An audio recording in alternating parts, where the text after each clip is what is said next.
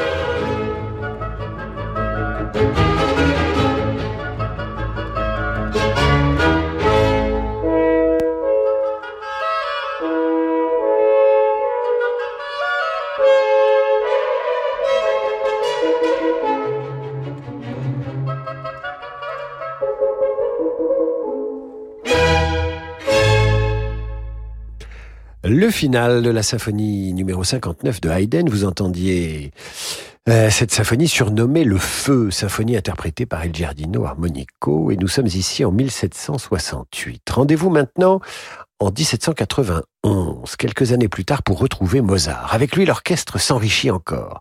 Mozart est le premier à intégrer des clarinettes, et non plus leurs ancêtres, les chalumeaux tout ça dans ses symphonies, et il compose même un concerto pour clarinette et orchestre aux accents nettement pré-romantiques. La clarinette devient star.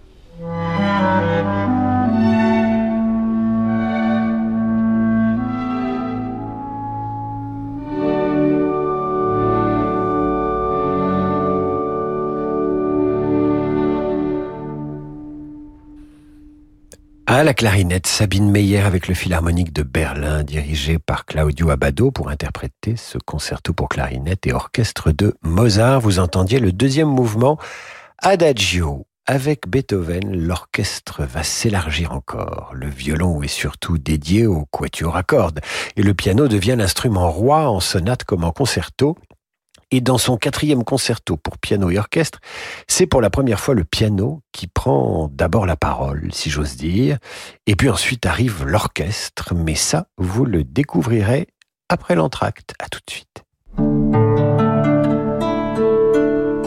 Le meilleur moment pour manger, c'est quand on a faim. Pour boire, c'est quand on a soif. Pour parler, c'est quand on a quelque chose à dire. Et le meilleur moment pour faire un dépistage du cancer colorectal, c'est quand on n'a pas de raison d'y penser. Et oui, c'est quand vous n'avez aucun symptôme qu'il faut vous dépister. Car détecté tôt, le cancer colorectal se guérit 9 fois sur 10. Si vous avez plus de 50 ans, recevez votre test chez vous en le commandant sur e-cancer.fr ou consultez votre médecin ou un pharmacien participant. Vous vous en remercierez. Ceci est un message du ministère chargé de la Santé et de l'Institut national du cancer. On a des super modèles qui arrivent cette année. On doit pouvoir faire encore mieux que l'année dernière. Pierre dirige une concession automobile. Il doit renforcer son équipe commerciale s'il veut passer la seconde. Indeed peut l'aider à embaucher rapidement des profils de qualité. J'ai besoin d'Indeed. Avec Indeed, profitez d'un partenaire de recrutement tout en un. Créez vos offres d'emploi, filtrez les candidats, faites passer les entretiens sur une seule et même plateforme. Rendez-vous sur indeed.com slash offre et profitez de 100 euros offerts pour votre première offre sponsorisée. Offre soumise à condition. Cuisine référence. Pour votre cuisine, exigez des références. Références de sur-mesure, de l'accompagnement. Cuisine référence, votre créateur cuisiniste. Embellissez votre printemps avec Cuisine Référence. Jusqu'à 3000 euros offerts du 1er au 31 mars 2023. Conditions complètes sur cuisine-référence.fr. Bonjour, c'est Alain Duo. Avec Radio Classique à bord d'un yacht ponant au design raffiné, je vous propose de visiter les sublimes fjords de Norvège, de Honfleur à Bergen, avec Pascal Amoyel et Chani Di Luca au piano, Anna Goeckel au violon, Emmanuel Bertrand au violoncelle, et les voix de Herminie Blondel et Julien Dran pour explorer les romantismes du Nord. En mai, on fait ce qui vous plaît. Réservez votre croisière Ponant Radio Classique au 04 91 300 888 sur ponant.com ou dans votre agence de voyage. Vos verres de lunettes. Pour vous, ce sont juste des verres. Pour nous, chez Zeiss, ce sont vos yeux. Alors avant de concevoir vos verres, on s'est un peu entraîné. Avec nos objectifs, on a été les yeux du premier homme sur la Lune, des plus grands cinéastes. On a été les yeux de Monet et le microscope de Darwin. La machine chez votre ophtalmologiste, c'est Zeiss aussi. Et toute cette histoire, ces innovations, devinez où on les a mises. Dans vos verres de lunettes. Zeiss. Trouvez votre opticien partenaire sur zeiss.fr. Ces produits sont des dispositifs médicaux. Roche-Beaubois dédie ce message à tous ceux que le design fait rêver. En ce moment, ce sont les 10 jours tentation. 10 jours pour découvrir la créativité des nouvelles collections et profiter de prix très séduisants sur une sélection de meubles et de canapés Roche-Beaubois. Mais ne perdez pas de temps. Les prix Tentation Roche-Beaubois, c'est jusqu'au 20 mars seulement. Liste des magasins ouverts ce dimanche sur rochebeaubois.com. –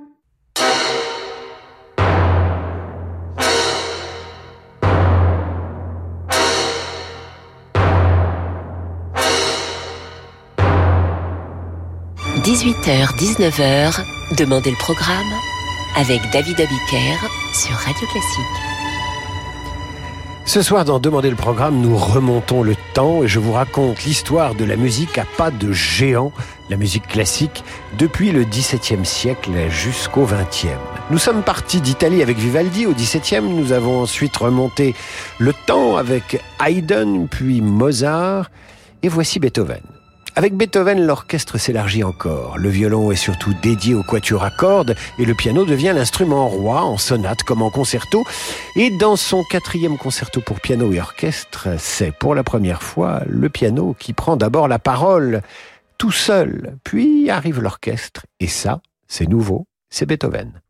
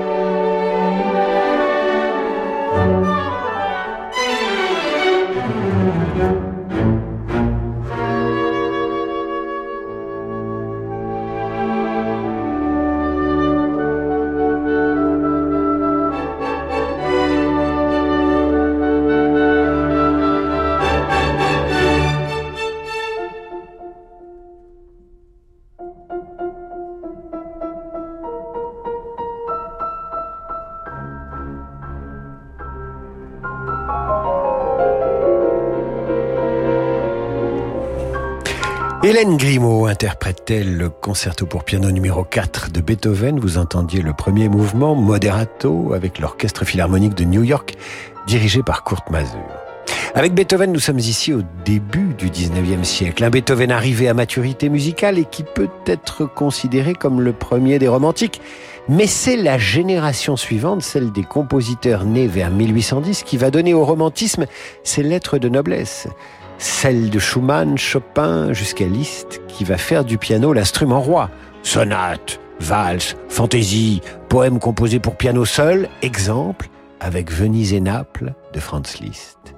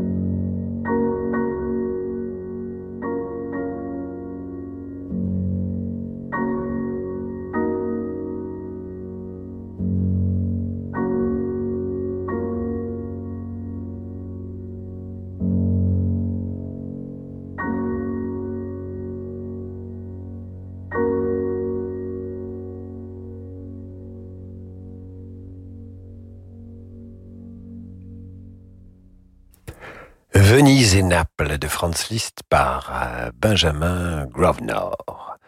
Voilà une œuvre qui date de 1860. Huit ans plus tard, les maîtres chanteurs de Wagner sont créés à l'Opéra de Bavière. Nous sommes en 1868, excite le piano chez Wagner, place à l'orchestre qui devient encore plus large, notamment grâce à l'intégration de nouveaux et puissants cuivres et à la sophistication des thèmes. La façon de composer de Wagner établit un trait d'union entre le 19e et le 20e. Chez Wagner, nous avons également affaire à un artiste total qui écrit les livrets, compose, imagine sa propre salle de concert. Et si je devais raconter ça à un collégien, je dirais presque de Wagner qu'il est aussi proche de Beethoven qu'il l'est de George Lucas, créateur de la saga La guerre des étoiles, mais je serais mis en état d'arrestation par l'Académie. Donc je reste sérieux et nous écoutons l'ouverture des maîtres chanteurs.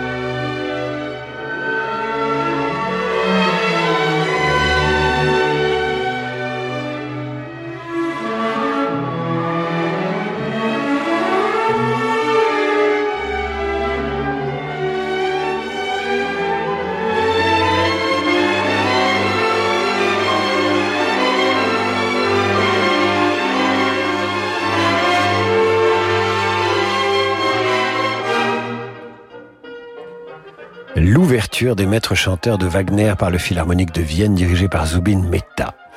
Avec Mahler, nous avons Wagner sans l'opéra d'une certaine façon.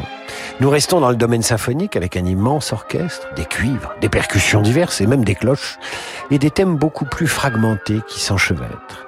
Mahler fait entrer la musique classique de plein pied dans le XXe siècle, celui des drames, celui de la paix, celui des passions folles et celui de ces ciels roses qui se recomposent après la tempête. Écoutons sa symphonie numéro 6, dite tragique, écrite entre 1903 et 1904.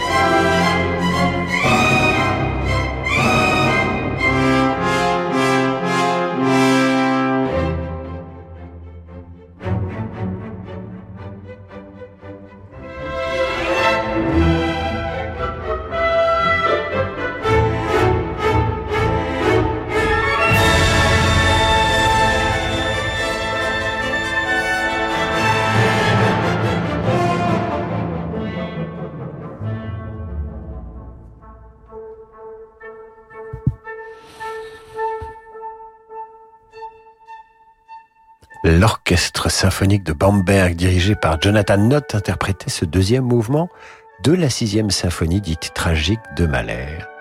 C'est la fin de cette émission euh, qui a tenté de vous raconter une histoire de la musique avec sept ou huit compositeurs. En 50 minutes, évidemment c'est impossible et je ne puis m'empêcher de vous lire quelques messages.